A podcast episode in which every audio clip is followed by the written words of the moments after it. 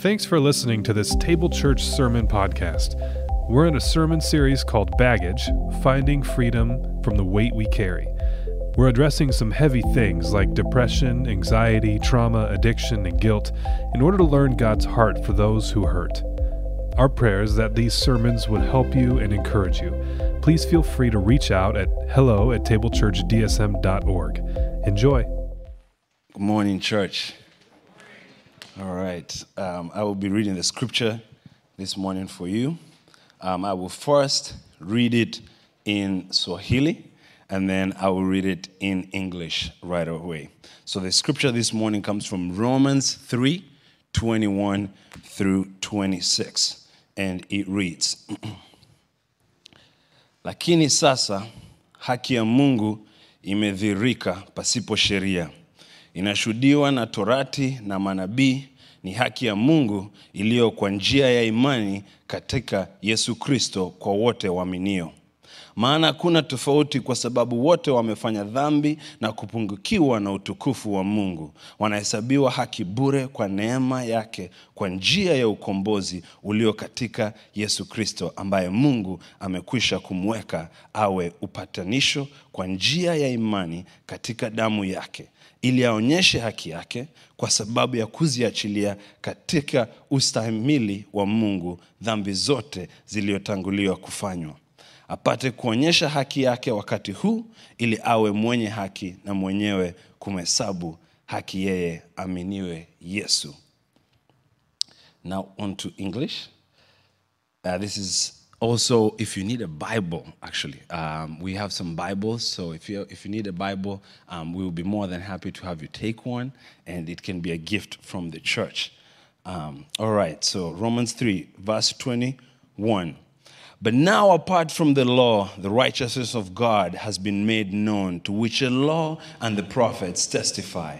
22. The righteousness is given through faith in Jesus Christ to all who believe. There is no difference between the Jew and the Gentile, for all have sinned and fallen short of the glory of God. 24. And all are justified freely by his grace through the redemption that came by Jesus Christ. 25. God presented Christ as a sacrifice of atonement through the shedding of his blood to be received by faith. He did this to demonstrate his righteousness because in his forbearance he had left the sins committed beforehand unpunished. 26. He did it to demonstrate his righteousness at the present time so as to be just and the one who justifies those who have faith in Jesus. Amen. Amen. Good morning once again, and uh, thanks for being at Table Church today. And if this is your first time here, welcome. I hope that you feel right at home. We'd love to meet you out at the Welcome Center. We got a little gift we'd love to give you as well. Hey, I want to tell you something quick. Last week here at Table Church, we had 115 people attend in person. 40 of them were children. Okay, a third of our congregation right now is children. That's, that's quite a bit, in case you don't know. Uh, and so, yeah, we are talking about ways that we can serve our kids better. And what we need right now, first of all, we just we need more volunteers to help because look, it's like the what I call the dead of summer here. Like in ministry world, the summertime, that's like when things go to sleep, right? I'm a little worried about what the end of September is going to look like if that's what we're talking about with kids in the summer. And so we need to prepare to be able to meet the needs of those kids sooner than later. So if you're willing to volunteer with kids, just let us know on your connection card. We're looking to start a whole, like, build out another nursery, like, have two nurseries. Um, so yeah, we could use more help, more hands, and that would be wonderful. So today we finish up our series called Baggage. We've been talking about some of the heavy things that we carry with us a lot. We've talked about things like depression, anxiety, trauma, addiction. And today we're going to talk about guilt. Now, it seems to me that, and this is a good thing, um, the things that we've talked about in this series so far, I think there's an opening in our culture to talk about that stuff, a willingness, an increasing willingness to admit that we struggle with some of those areas like depression or anxiety. But it seems to me that the opposite is happening when it comes to guilt, to really admitting when we've done something wrong. And um, I wonder why that is. Now, there was a time where, you know, clergy, one of our main jobs is like hearing confession of sin and stuff like that, which still is kind of the case in the Catholic Church, I think. Uh, but certainly in my line of work, it doesn't happen that often, not, at least not like it maybe did at one time in history. Why is this? Why is it that while we're more willing to face, and this is a good thing, but more willing to face the challenges and admit the challenges of struggling with depression, we're less willing to admit our guilt? I have a theory as to why this might be the case. Perhaps it's not that we feel less guilty, perhaps it's that we're more afraid to admit it. See, I think that we live in a rather legalistic society. I'm not just talking about the church, although we do have that problem in the church sometimes. But I think society as a whole can be very legalistic. What I mean is that it can exact a heavy toll against people who transgress its moral norms and laws. One of you here today recently shared a video online of the Daily Show host Trevor Noah. He was talking about the recording artist Lizzo. I never heard of Lizzo. Apparently, she's a big deal. She's got a new song out. It's called Grrrls. I don't know if you heard it yet. It's a banger. Actually, I listened to it, and uh, look, it's full of ex- expletives and violent lyrics. The worst, it's not going to be on, or not worship, he's not going to play it on your way out the door today, I promise. And it doesn't really have Pastor Phil's endorsement, uh, not actually at all. Um, but you know, that, the thing that got Lizzo in trouble on Twitter wasn't that, it was the fact that she used the word spaz in her song. Spaz, in her mind, meant like to cut loose, have fun, party with your friends, that kind of thing. But actually, uh, what she found out was that people in other cultures say no, spaz is a term that's actually used derogatorily towards people with disabilities. And so she started, you know, getting some flack on Twitter for that. Um, and you know what she did? Lizzo, she learned about this and she found out that the word actually means something different than the way she meant it. And so, you know what she didn't do? She didn't double down. She didn't try to defend herself. She didn't argue with people. You know what she did? She changed the song. She went and she changed the recording of the song. You go look it up on Spotify, that lyric is gone now. She just went and changed it. She didn't want to offend people, she didn't want to make people feel bad. Now, you'd think the controversy would end at that point, but it didn't.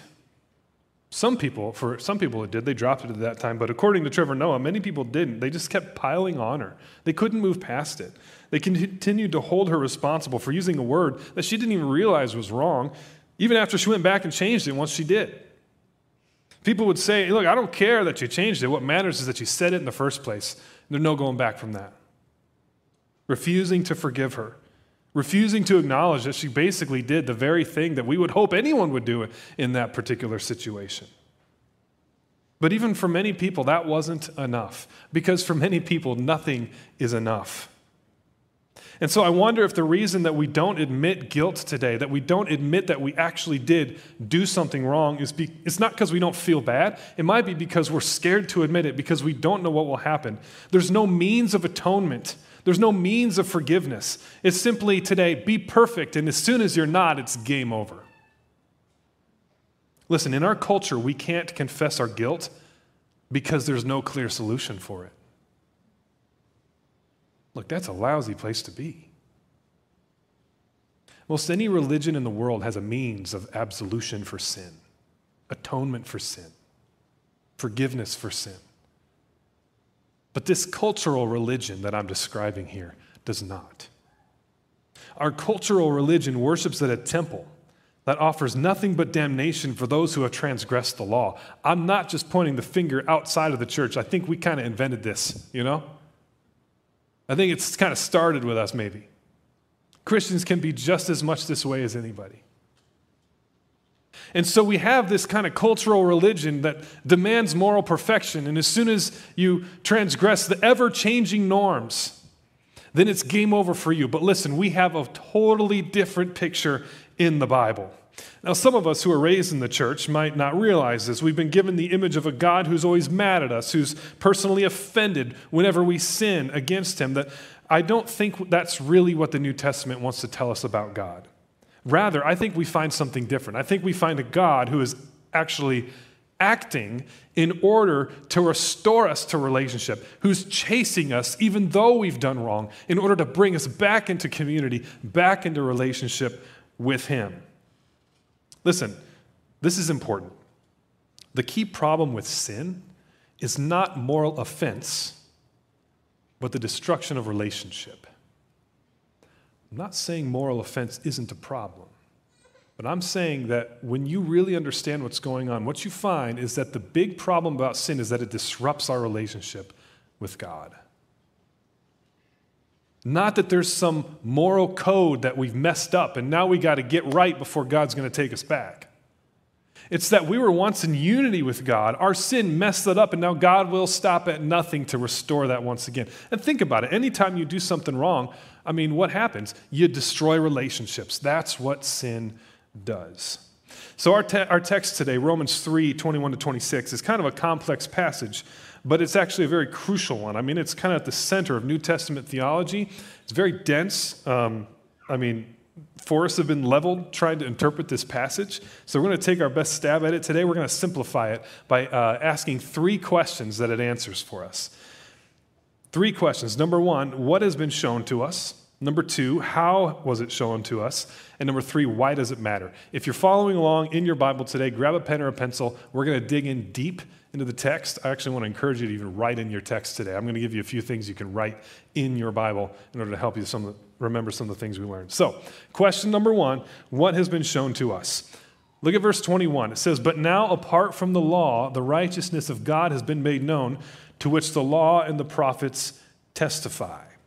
So, the answer to our first question seems a little obvious at first. What has been shown to us? Well, it says, the righteousness of God has been made known, it's been revealed. But of course, that raises another question. Well, what is God's righteousness? What does that mean? We usually define righteousness as morally flawless or something like that, right? A righteous person is somebody who doesn't swear, smoke, chew, or drink. Like that's what we think of righteousness as. It's this person or somebody who has this moral perfection, moral flawlessness about them. Listen, that's not what this word means. At least it's not all this word means. I wouldn't even say it's most of what this word means. Um, in the Bible, or at least in the New Testament, the, the Greek word that's translated righteous here, righteousness, it's simply the Greek word for justice, dikaiosune is the word. It's the Greek word for justice. And in the Bible, justice is not simply about punishing criminals, it's not simply about balancing moral ledgers. Justice in the Bible is often about restoring someone to the community. Biblical justice is about restoring right relationships. Look, in the Bible, we don't just feed the poor in order to fill their stomachs. We feed the poor that they might once again become flourishing and healthy and whole members of the community. When the Bible over and over again tells us to do justice for the widow, the orphan, the immigrant, it's not simply telling us to give them resources, it's telling us to bring them into the community and help them flourish as a part of God's people. That's what justice in the Bible, a holistic sense of justice in the Bible, is all about.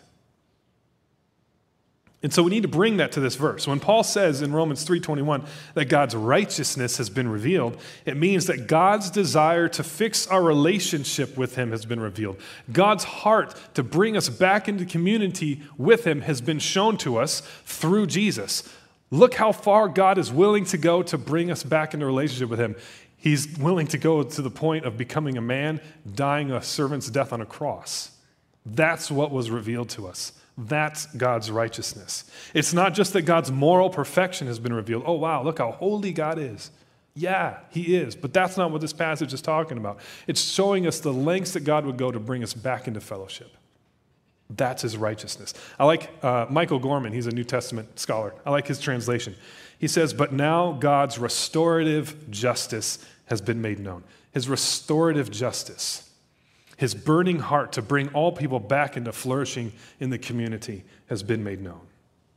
And so, if you have your Bible open right now, I want to encourage you, underline the word righteousness there, and in the margin or above it or below it or wherever you have room, write the words restorative justice. And so when you read that verse and when you read Romans, you'll see that and you'll remember that's what God's talking about when he says righteousness. And see how it starts to kind of shift your view away from like God is this vindictive cosmic police officer waiting for you to mess up, and more to the father of the prodigal, right? Who is sitting watching the horizon, waiting for his son to appear. And as soon as he does, he runs to him. He puts the, the coat on him, he puts the ring on his finger, he throws a party for him, he welcomes him back into his family. That's God's righteousness. That's been revealed. All right, that's the answer to the first question. What has been shown to us? God's restorative justice is righteousness. Number two, how has it been shown to us?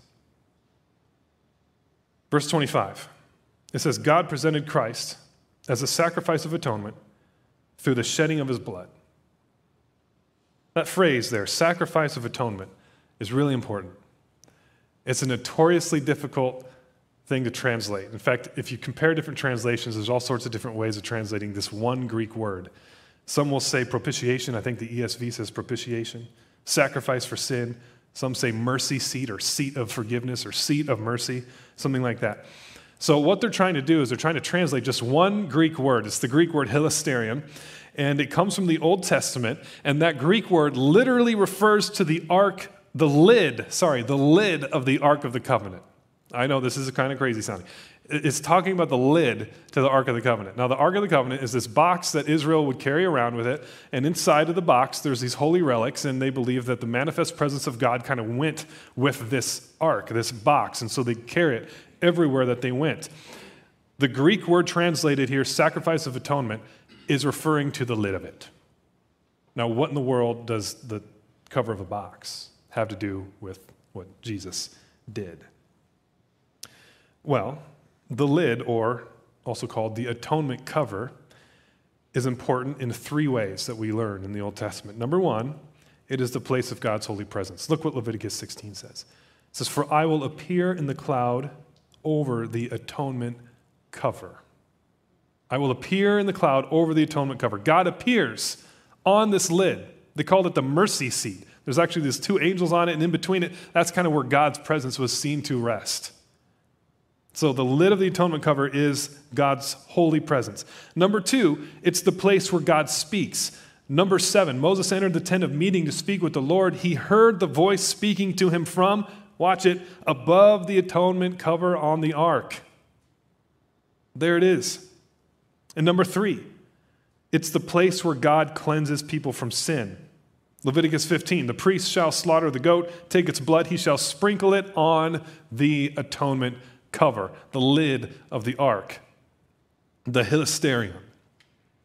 So, Paul, when he uses that word, he's saying a lot of stuff. That's why our translations are so different. It's why it's so hard to translate. No one's going to say, well, lid of the ark, because you're like, what does that have to do with anything? We don't, understand, we don't have the context today now to know exactly why that mattered. And so the translators are trying to help us understand what it does by saying sacrifice of atonement, that kind of thing. And so Paul's talking about the lid of this ark, and what we can say now is that all the significance of that applies to Jesus. And so Jesus does three things. He does the three things that the ark does. Jesus is the place of God's presence. Jesus is the place where God speaks or God's word. Jesus' blood cleanses our sin. All of that is being said in just one word. And so, if you're following along in your Bible, go ahead. I want you to circle or underline that phrase, sacrifice of atonement, in verse 25. And somewhere nearby, write these three things put God's presence, God's word, God's cleansing. God presented Christ as his presence, his word, his means of cleansing. That's what we're talking about here. And so we have our answer to question number two How was God's righteousness shown to us through Jesus' sacrifice. The desire that God has to bring us back into relationship with Him, His righteousness, was shown to us through the incredible sacrifice of Jesus that does all of those amazing things. All right, last question. Why does it matter? Maybe you've heard verse 23 before. For all have sinned and fall short of the glory of God. This is why it matters. We're talking about guilt today. There's no fancy pants moves I can do with the Greek word for all. This just means all. Everybody. Every one of us.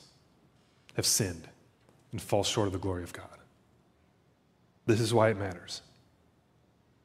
But I am going to, I am going to ask you to mark your Bible a couple more times here. There's nothing better than a marked up Bible. A, a pristine Bible is a waste of space. Like some people are like, I don't want to get it dirty. Come on, get over it. You can buy a new one. So I want you to, I want you to circle or underline the words fall short. And I want you to write somewhere near it the word lack. Near fall short, write the word lack, L A C K. All have sinned and lack the glory of God. Why do I prefer this? Well, first of all, it's, it's literally like the first de- uh, de- definition in the dictionary for the word, uh, just lack.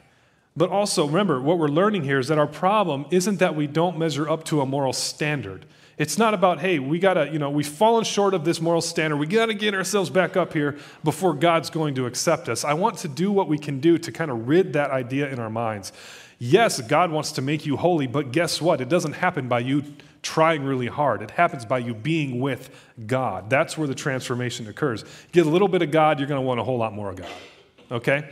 And so when we say the word lack, what we're realizing is that the problem is that we don't have God, we need Him. We lack God's glory. One more note over the word glory, somewhere near it.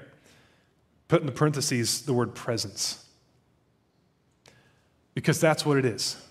The glory of God, when it falls, what it means is that God's pure, unadulterated presence is now in our midst. We lack God's presence. All have sinned. And the problem with that, not that God is a cosmic police officer watching us screw up, taking moral offense to the things that we do. The problem with that is that we don't have his presence anymore. And the whole Bible is the story of God chasing his people, trying to be with them over and over and over again. It's his righteousness. All have sinned and lack God's glorious presence. That's what we need. That's what God is bringing us back into. And so, look, our culture offers no solution for guilt, but God does Himself. And so, if you've done something in your life, and every time you think about it, you get embarrassed by yourself, you can't seem to let it go. Let me make a gentle suggestion. Is it possible that you've been discipled into the cultural religion and not into the gospel. Because one offers no solution for your guilt, but one does. And if we can't seem to get over it, maybe the people in your life have let it go, but you can't. Maybe you've not been fully discipled into the gospel yet. Because remember, our cultural religion says if you mess up bad enough, there's no coming back from that. You might say, Well, Phil, you don't understand what I've done, but you know something? That's true. I might not understand what you've done. It might be pretty bad. I don't know. But you know what else? If the gospel can't cover your sin, then it's not a gospel worth believing. If the gospel can't work, even for the vilest sinner, then the cross is emptied of its power because if Jesus' blood can't do it all, then Jesus isn't God. There's nothing in between. And so, if you carry guilt today, ask yourself that question which faith do you belong to? In the town I used to live in, I, I used to play a lot of golf before I had kids. I don't play much golf anymore. Um, I used to get up before work and go golfing, like early in the morning. And there was a, a short nine hole, par 30 nine hole course. I could play it in an hour. And so I go and I play quick round before work is awesome. And you know, you go at that time of day and you start seeing the regulars and you get to know some of the people that show up around the same time as you. And there's a couple guys that they met the same way, just met on the golf course, ended up started kind of forming a friendship, and they they'd tee off together every day. And uh, they welcomed me into their little group. Now, one of them was a retired Lutheran minister, He's coming up on 80 years old back then. And uh, the other guy, I don't remember the minister's name, but the other guy's name was Mike. He was, I don't know, probably in his 50s and they had a they had a good friendship. And Mike would help the pastor find his ball, um, you know, because his eyes were failing and stuff like that. And and they welcomed me into their their group, and we made a little trio. And so we'd play together quite often in the mornings. And um, I remember one morning I came, and there was there was my minister friend, but Mike wasn't there. And so we waited for a little while to see if he'd show up, but he didn't. You know, I had to get to work, so we teed off and we played our round. When we got back to the parking lot, there was a note on the Lutheran minister's windshield, under his windshield wiper. He picked it up, he looked at it. It was a note from Mike, and scribbled there in angry letters. It said, You couldn't wait five minutes, it said. By the way, I'm pretty sure we waited at least five minutes. I never saw Mike again, but I did see my pastor friend, and I asked him, I said, So, whatever happened with Mike? Did you guys ever talk things through, patch it up? And he got choked up. He said, I did see him. I, I said, Sorry. I said, Would you forgive me? You know what Mike said? He said, I never forgive. He'd been discipled. Mike had been discipled, but not into the gospel, into some other, some other religion that's very common that teaches you to feel powerful, to feel in control by not being a graceful person. And here's the irony there's maybe no greater trick of the devil. Think about this for a second. So many people stay away from faith, stay away from church, stay away from Christ because of this image they have of God, who's this vindictive police officer, arms crossed, toe tapping, waiting for them to mess up, always being judgmental. And, and the irony is that that's not God. In fact, the, it's, the, it's 180 degrees wrong. It's, it's got everything backwards. But what that is, it is our culture. It is the thing that people often take instead of God. It's the greatest trick you could think of. God is the opposite of all the things that people hate, and that they embody the thing that they hate. At the end of the clip I talked about earlier, Trevor Noah says, We live in a world where people can do a bad thing that they don't know is a bad thing, and then we treat them as if they did know it is a bad thing. And I think that's true, but I would want to ask him, and I wonder what his answer would be if he would have one or not. I'd want to say, So what about when people did know it's a bad thing and they did it anyway? Because that's really where we get down to it. And that's where we all are. That's the problem. This is why we all need the gospel. Our culture offers no clear solution for guilt, but God does. And so let me ask you a question Are you carrying this weight of guilt? The Bible talks about sinning with a high hand. That's the phrase it uses for when like you're like, yeah, I know that's wrong, but I don't care. I'm doing it anyway. Sinning with a high hand. And you know, in the Bible, when, when people sin, often they do something, if they're repentant about it, their repentance is not just a thing, well, sorry, God, please forgive me, amen. It's not just a thing that happens in their mind. A lot of times they'll embody their repentance. Maybe they fast. Maybe they put on sackcloth. Maybe they repent in dust and ashes, like Job says. Like they would embody their repentance in one way or another. And I wonder if some of us here would benefit from that. I wonder if some of us here need to say, you know what? I can't seem to let the guilt of this thing go. Maybe the people around you have let it go. Maybe they haven't. I don't know. Whatever the case, though, maybe you need to go off into the woods for a day with God. Maybe you need to fast for a couple days or something like that. Why? Simply to, to help you understand that, that you are giving this to God. And when you come back from it, you know you're coming back into the open arms of the Father, into the grace of God, just like the prodigal son. So, in this series, we've talked about depression, anxiety, trauma, addiction, and now guilt. I think we've probably covered just about everyone. And so, let's not leave here without putting some bags down.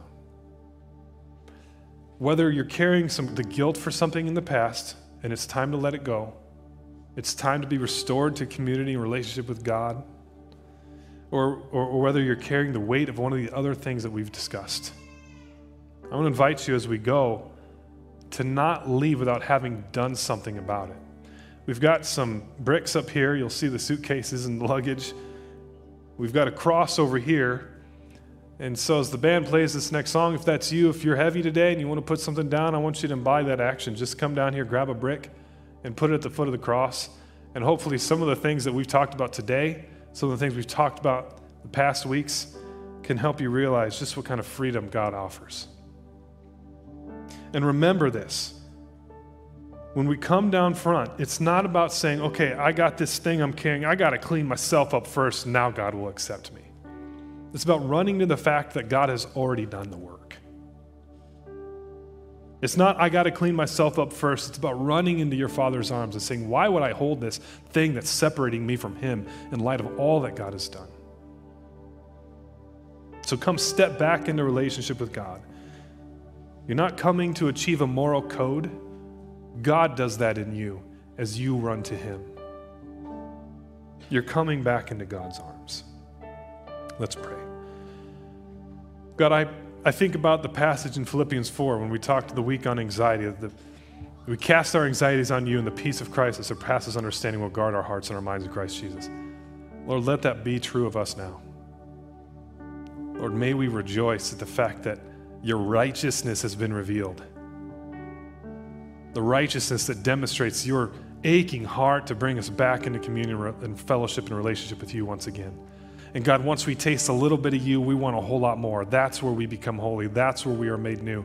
Lord, let us be people who chase after your presence with everything that we've got. In your name.